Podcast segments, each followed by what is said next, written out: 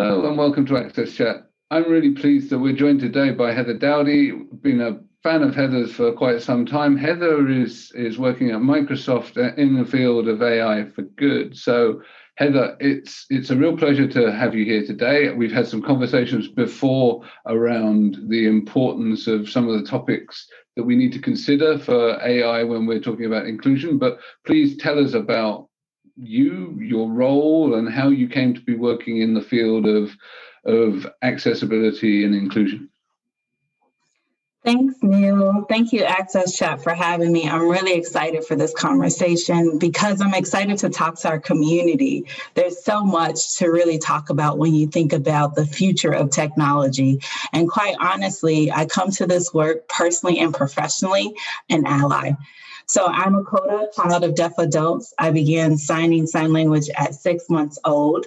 And I was raised by young Black deaf parents on the south side of Chicago.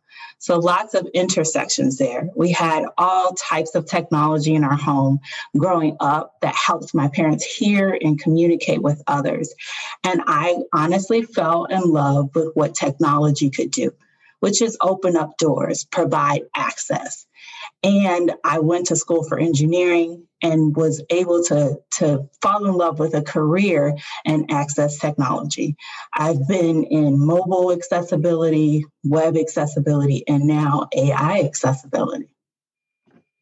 Thank you. And, and, and I think it's, it's really important that that we accept the the contribution of allies and and and, and families and, and that lived experience of working with disabilities from both sides as part of our community um, because because sometimes there is the, the the the tendency to focus on you know the the disability community themselves rather than the the wider ecosystems that we all live in. And and then let's face it, some of us start off as allies and end up on the other side in the community too. So, right. Um, and in fact, if we live long enough, pretty much all of us will. So, so um, you know, here at Access Chat, we're we're definitely you know broad church. We want to welcome everyone. So, so it's it's it's great to hear about, a bit about your background. So.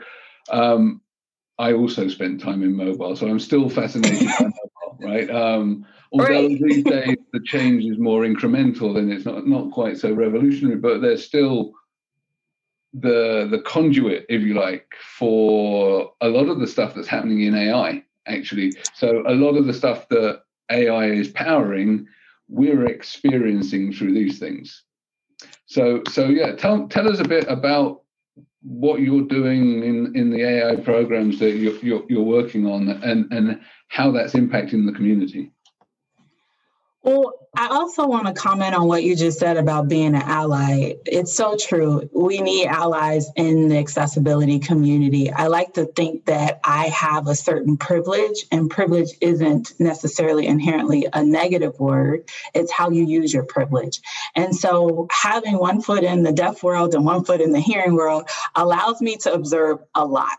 and it allows me to comment on a lot. And the reason why I bring that up is because, you know, it's taken some time time to realize that that is stuck with me throughout my career. I don't get to leave that experience at the door just because I'm talking about a new technology. It stuck with me in mobile when we were looking at hearing aid compatibility to know this is a big game changer, you know, and web accessibility is stuck with me and realizing, wow, we get so much information on the internet. How do we make sure that it's accessible to everyone? And now with AI technology, it's just the newest frontier. So I like to try to stay on the latest frontier when it comes to accessibility. And for me, in looking at AI, you're right it's a new technology, but the way we approach it is very much the same as any other technology, as mobile and web. And it is to really think about who's at the table, who's participating in designing that technology, who is participating when it comes to making sure that the community understands the impacts, both positive and negative, of a new technology. And so, what I love about AI is because it's seen as a disruptor. And quite honestly, I think we need a little bit of that. There are some things, including the unemployment rate in the disability community, that hasn't changed in 30 years in the US since we started counting it. You know, a 50% unemployment rate for 30 years, uh, we got to do something different. And so, really, the, as a community, we need not be afraid of approaching a new technology like AI, just like as we've done with others. Excellent, and, and and I think that's that's that's that's so true. Um, and those figures are, you know, although I know them, are shocking. Mm-hmm. Uh, you know that that fifty percent unemployment is is not just shocking, but it's unacceptable. And that was before COVID.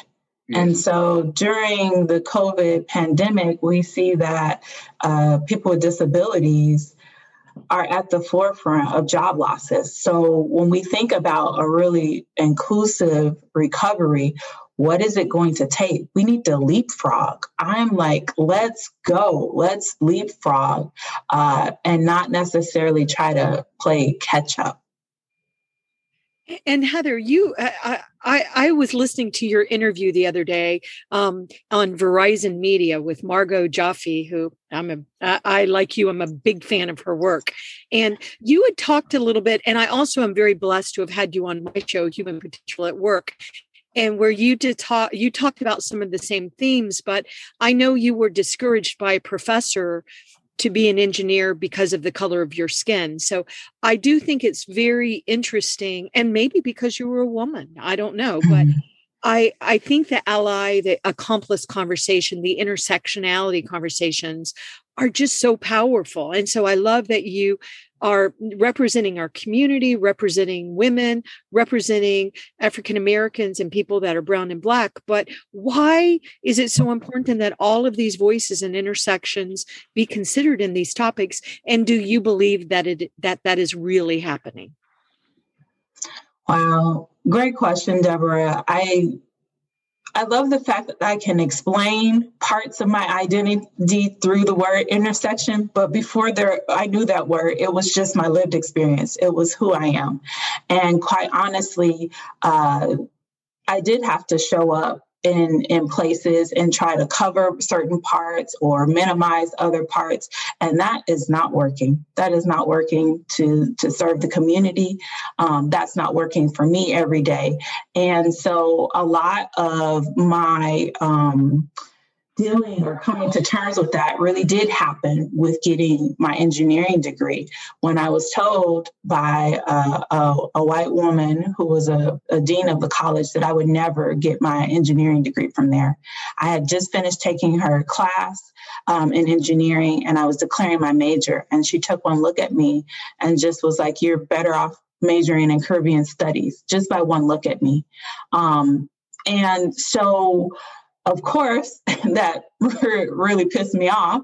And so I went to the minority engineering department and told them what she said. And I was telling this to uh, a Black man that was a dean there. And he looked at me and said, Well, who told you you're going to be an engineer anyway?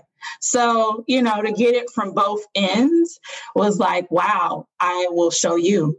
But for me, it really grounded me in why I wanted to do this. I knew that I was serving people that looked like my parents. I knew that I had a bigger why, and that really did sustain me. But the reason why that story and stories of intersectional identities are important is because it allows us to see where we could be harming people and where we could be leaving people. Intersectionality shows up in a lot of places. It really does inform um, how I also perceive people with disabilities. It really really does allow me to say, wow, that could be one part of their identity, but there is so much more there. Can we really, you know, get to know the whole person? Yeah, and and and I'm obviously very disappointed, but not shocked by right. your experience. Um, I've come from a different position. I come from a position of privilege in many ways. I come from a middle class background. I, am white Anglo Saxon.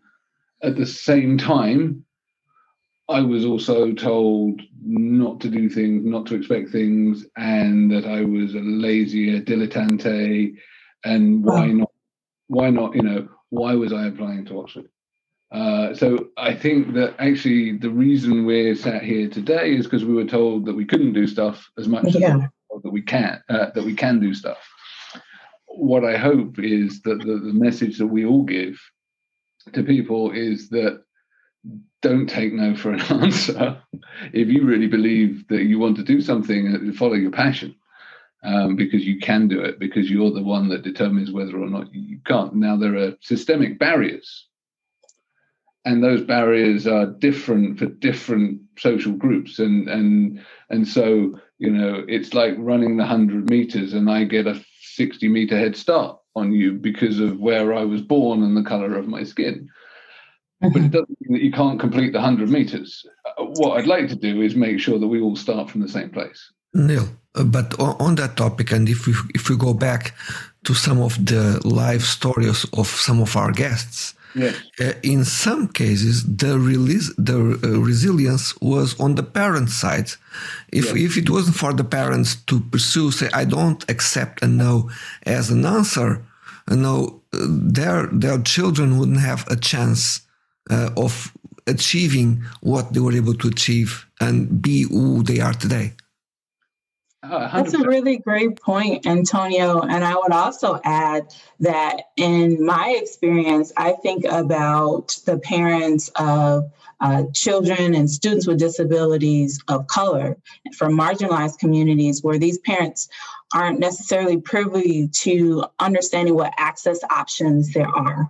And so then you even have a disparity there amongst, okay, which parents understand what resources are available to them because they aren't available to everyone at the same level as they should be. And to me, that really does drive me, uh, particularly in one of my passions in education um, that education to employment pipeline. There's so many things there, but if we don't really think about intersectionality or sit with people's stories, we really won't be doing a service to our entire community. I think for so long, uh, as a disability community, we thought, well, if we talk about race, that kind of detracts from disability. Or if we focus on this one area, or maybe we should just focus on certain um, uh, visible disabilities. And and that hasn't gotten us as far as we would like. And we can no longer wait until we get to that particular mountaintop to say everybody else should be included as well. Uh, yeah, so Deborah is on mute. I'm not sure why. Um, were you no, I just on mute because because it's. I totally agree with what she's saying, and yeah. you know, there's so many things we've got to figure out when it comes to society. Period, but for A specifically, this is a huge undertaking that we're doing as society, and we must have voices like Heather in it. We must, and we must have eh, people like Heather and all of the rest of us fighting for others to come in but there's so many i know that before we started the show antonio had dropped a link in the uh, our little chat box talking about some of these issues and even last night heather we were teasing you because you look so beautiful today um, but um, and you were talking about, and uh, you were talking about what you were um, looking at last night that actually kept you awake. So there's so many issues that you know in some ways they they they seem like the same issues it's all about leaving parents out leaving individuals out leaving people out but i know that as a parent when i was raising my daughter with down syndrome there was so much I, I, didn't have any information i didn't know where to go mm. and and then we were trying to deal with a very complicated iep system inter, uh, individual education program for example here in the states and i felt so sorry for some of my peers that didn't have the same communication skills I had. They didn't have the the almost like you're saying, what are you going to do? Plus, also, I'm a white woman, so I have a little bit more privilege when it comes to the teachers and influence. Sadly, so it's like these societal barriers are so complicated and so entrenched. I, I mean, it shocks me it shocks and saddens me that a white woman told you you could not be an engineer. It saddens me that a black man didn't stand with you. So, 2 mm. of your genders, I mean, your yeah. gender, two of your peers said you can't do it. Thank goodness you're strong enough and say oh well let me tell you watch me do it. And so i'm stubborn like that too. So is neil. Neil's so stubborn. So is antonio. You go ahead and tell me i can't do it and then get out of my way because watch me do it. Watch me do it. But but it's not fair. It's it's re, it's not good for society. There's so many reasons why what we're doing to people because what if you didn't heather? What if you didn't have the confidence to say oh yeah watch me but then we would have lost something very valuable you would have lost your family would have lost society loses so it's chilling what we're doing and and the problem seems so big and overwhelming sometimes I, am sure a lot of us feel like I don't even know where to begin. These problems are just too big. I, oh my goodness. I mean, talking about the education to employment pipeline, particularly, um, I'm like, what can we do to really make sure that we fill that pipeline, that we really get students with disabilities jobs? But even in that, and talking about some of the systemic barriers, you know, did you know that over 33% of uh, the students that actually fill the school to prison pipeline are Black students with disabilities? So you have that intersection of race and disability there. And you have to really need, we really do have to ask the question well, why is that? What's happening? You know, how is disability being perceived? Do we understand enough about the intersection um, of race and disability? And and I would also challenge all of us uh, to think that these issues impact us personally. when I don't hear your story, you know, I miss out on the goodness of you and all that you bring and, and how we connect. And so instead of just thinking about it as a problem over there, it is a problem that affects us as a community. Yeah. Uh, I, I, see Deborah put in the chat 60% of your inmate of US inmates, and the US has the largest prison population per capita in the world, uh, are, are people with disabilities. Uh, and, and in the UK, I think the stats are something like 40% of all people in prison are people with uh, learning disability uh, or yeah. dyslexia, you know, yeah. and uh, I, I, think that the the way that the education system is set up and is so inflexible and so structured to to going down a certain path makes it very easy for people that aren't meeting a certain neurotype or, or a racial type or a you know from a socio-economic background to, to to quickly fall through the gaps. And we not only do we miss out their potential but we we go further than that. We block it. And then hmm. we and then we take we we criminalize them through through all sorts of things. And and and i think that there are some people doing really interesting work in the criminal justice system to try and address that. We've we've obviously had Judge Wren on Access Chat a couple of times. Big fan of Judge Wren, but but I, am also um, aware of, of the work of Project 507 in in the UK, which Whitney Iles, who I know from a, another thing I do, runs, and and she looks at the intersection of trauma and ethnicity in, in social justice uh, and, and, that's a whole nother fa- fascinating area.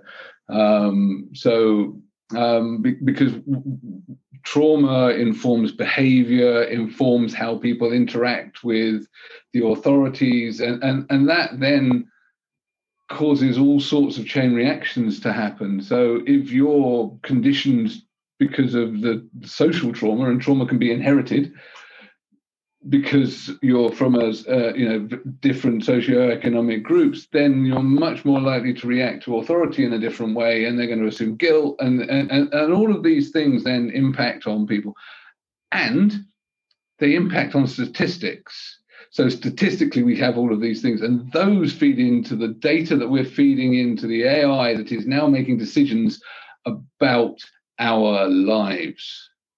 Yes. Wow. If I can amplify what you said, it's more than we missed out. We're harming people. Yes. Yeah, yeah. And if I could also amplify what you said in terms of trauma, um, that's an area that we our team was looking at very recently. We published a report on mental health uh, societal bias in the Black communities and AI and just the potential there. And a lot of what we found out really did have to tie to just racial trauma. And so, can we understand mental health conditions through the, the intersectional identity lens of race? Could there be things there that inform us? And, and again, that goes to why language matters because it's like, oh, now you're talking about mental health the number one disability in the world. That's where it fits into the disability conversation. So I just love everything that you said there, Neil. Yeah, thank you. Um, I—I'm immediately jumping to pinging you an email introduction to Whitney uh, whilst we speak. Do that every time we talk, right? We're yeah. like, where do we want to go? And then we get off on this whole thread because there's so much here. There's so much to talk about. Yeah, uh, and I and I and I think that that that that leads on to the next thing that I'm really interested in. Um, and I seem to be going into soft, really soft focus. I know I've not got my glasses on, but I'm really soft focused today. It's like someone's smeared Vaseline on the lens, which is a good thing for all of you folks watching. Um, it, it's thinking about if we've got these historical data sets that that contain the the innate biases of society that then create harm. How do we address that when and at scale? Um, when you can't necessarily go and, and, and suddenly just drag in 3,000 people to start addressing those data sets. So, for example, you, you were talking, I think before we started, we were talking about, uh, you know, camera recognition technology right? And, and some of the challenges of that. So if most of the data of people doing what are considered normal day-to-day things are, you know, white cishet males, and we need picture, uh, you know, we need pictures of of people of different ethnicities, of different backgrounds, and everything else. Can we use things like generative adversarial networks to start and I know there are experiments going on to try and do this, to start building up images and data sets that are much more diverse. And do you think that that's a, a valid approach? Inclusive data sets that are representative of people with disabilities and the lived experience is crucial because you mentioned that AI runs on data. That is like the one point that I tend to land with AI. I also land uh, why we want to use AI. We don't necessarily need a, a hammer where it's AI everything, but really think about why we're using the technology. And at its core, AI is technology that processes lots of data, whether images or audio, and allows us to make decisions. It shouldn't replace humans, it should complement our decision making. And so, if we really think about that framework, we really have to think about okay, uh, some of the design justice principles when it comes to developing AI responsibly. Who is harmed? Who benefits? and who's participating because that also lets you know who's being excluded. As we say in the community, if you're not included, you're excluded. Um, and so those design justice principles are, are a lens that can be applied to everything. And when it comes to lots of technology, um, particularly in, in focus on AI technology, it's important that we do have a balance of privacy and transparency when collecting data. Because quite honestly uh, our community can be a little bit fearful. Well what do you need that data for? And is it going to trace back to me specifically as a person living with a disability but what I want to counter with that is that we can be transparent on how the data is being used and how it's collected. But I have to land that we have to collect more inclusive data sets. We need the community that already has the inherent trust to be able to collect those data sets because that is what's going to help uh, voice assistants, for instance, recognize impacted speech. Uh, people living with cerebral palsy, for example. We need more data. We need those models trained on inclusive data sets for sure. Heather, I know uh, I know that Antonio has a question, but I also I was tracking you know what was happening with TikTok in the United States and the politics and stuff. But one eh, I, I remember when microsoft said they were going to buy the american version of tiktok i was just sort of surprised as an individual and i was thinking wonder why microsoft wants tiktok? But then i read this very interesting article about it and they said the reason why micro and i don't know what happened if microsoft did buy it but the reason why microsoft was intrigued with tiktok was because of all those data sets out there and that just that I, just was fascinated by. And because I thought, well, if because we are telling TikTok who we are by all those cute little things we're doing, right? So I, I, was just so fascinated, and I didn't know if you wanted to comment. And I know once again Antonio also has a question, but I wanted to just throw that out real quick because it seemed timely to where you were in the conversation.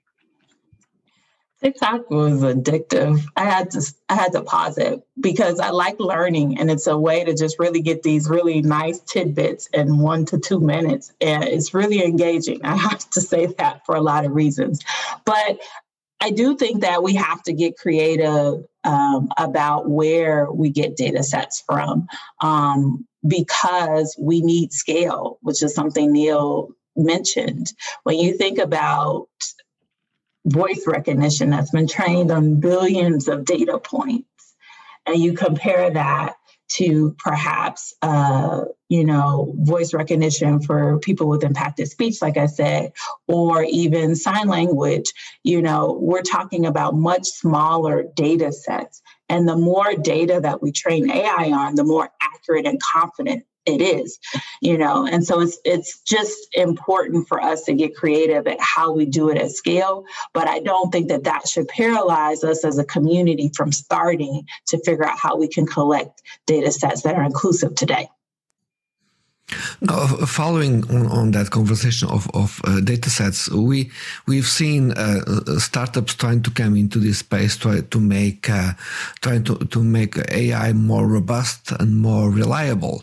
But even so, we are talking about uh, systems. I, I, can tell you a story. When I was studying sociology, uh, there was a, a program very well known at the time called SPSS.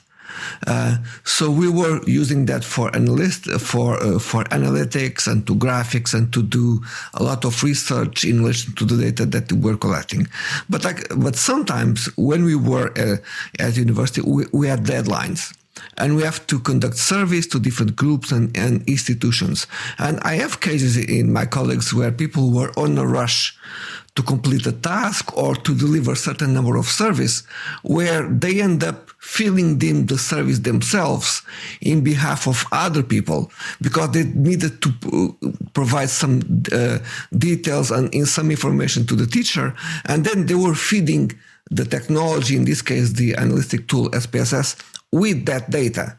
So there was nothing wrong with the tool itself the method and the approach that's where the problem was.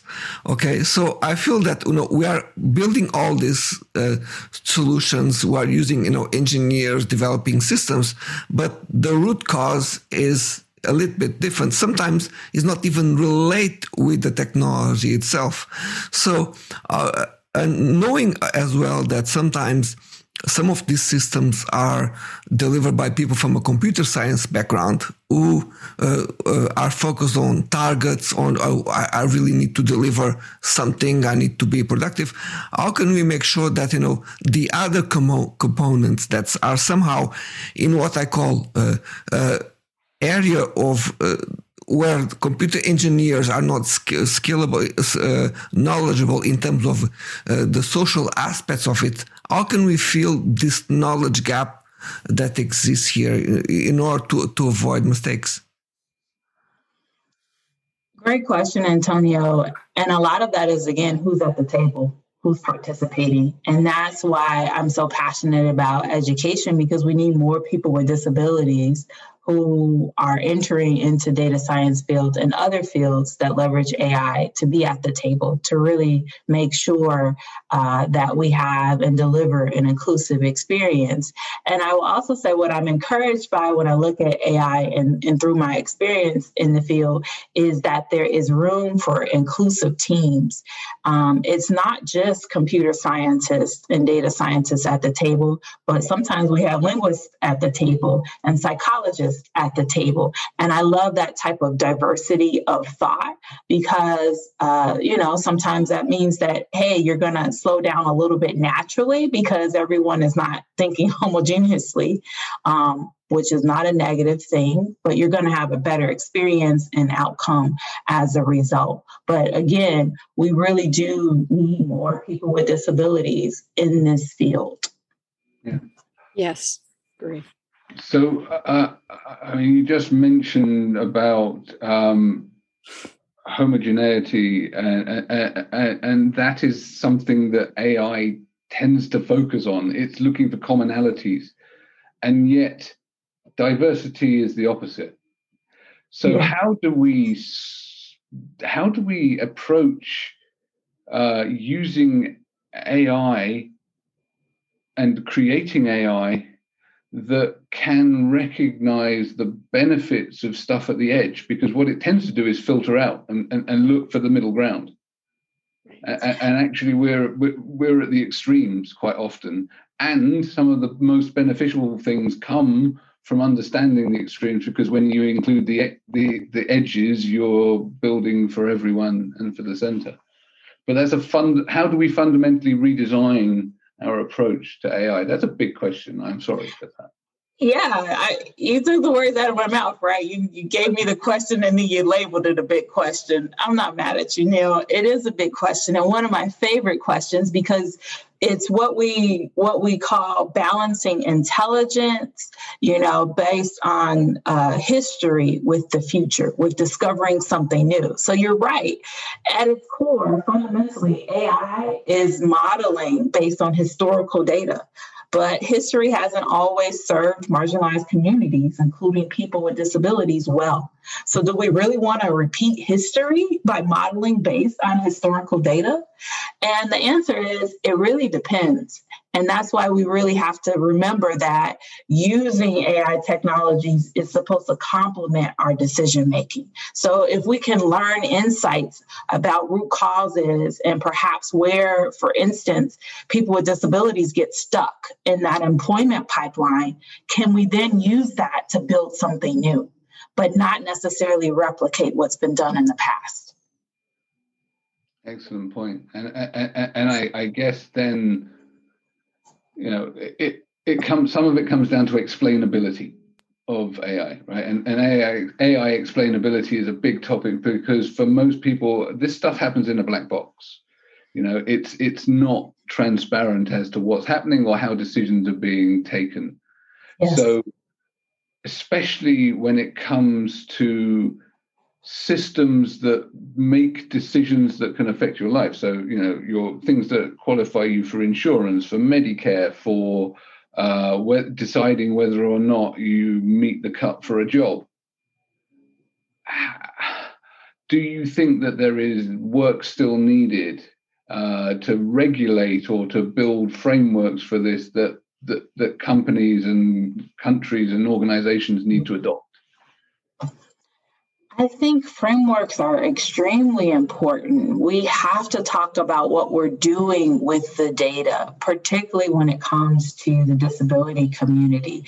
You know, me walking up to you on the street and say, give me your social and your height and all of these other things, you you should want to know what I'm going to do with that data. And I should be able to explain, as you said, um, in a way that honors your privacy and in a transparent way. And so the responsible framework that Microsoft has um, is, is one that we, we firmly believe is important when really considering how to deploy the technology, which is, is why you see Microsoft um, kind of have to reassess things once they're in the field and they are used differently than how we intended for it to be designed. And so that again goes back to a responsible AI framework because with any technology, you design it once and then sometimes it has a life of its own.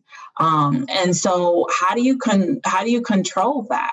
You know, but if you really do kind of put those things in place in the beginning within that responsible framework or responsible AI framework, you can begin to continue to have the conversation. You cannot just develop it and leave it. You have to continue to evaluate and have the conversation of how it's being used after it's deployed. Well said. And I have a quick question to ask you, Heather, and Neil as well, and Antonio. I don't know if he wants to comment, but, and I know we're almost out of time, but I I'd had a conversation with you, Heather. I've had a lot of really brilliant conversations with you. And one thing that you were talking to me about was, you know, how can corporations help the community of people with disabilities? Because often when we're business owners and things like that, we don't really even know how to pitch what we're doing to corporations.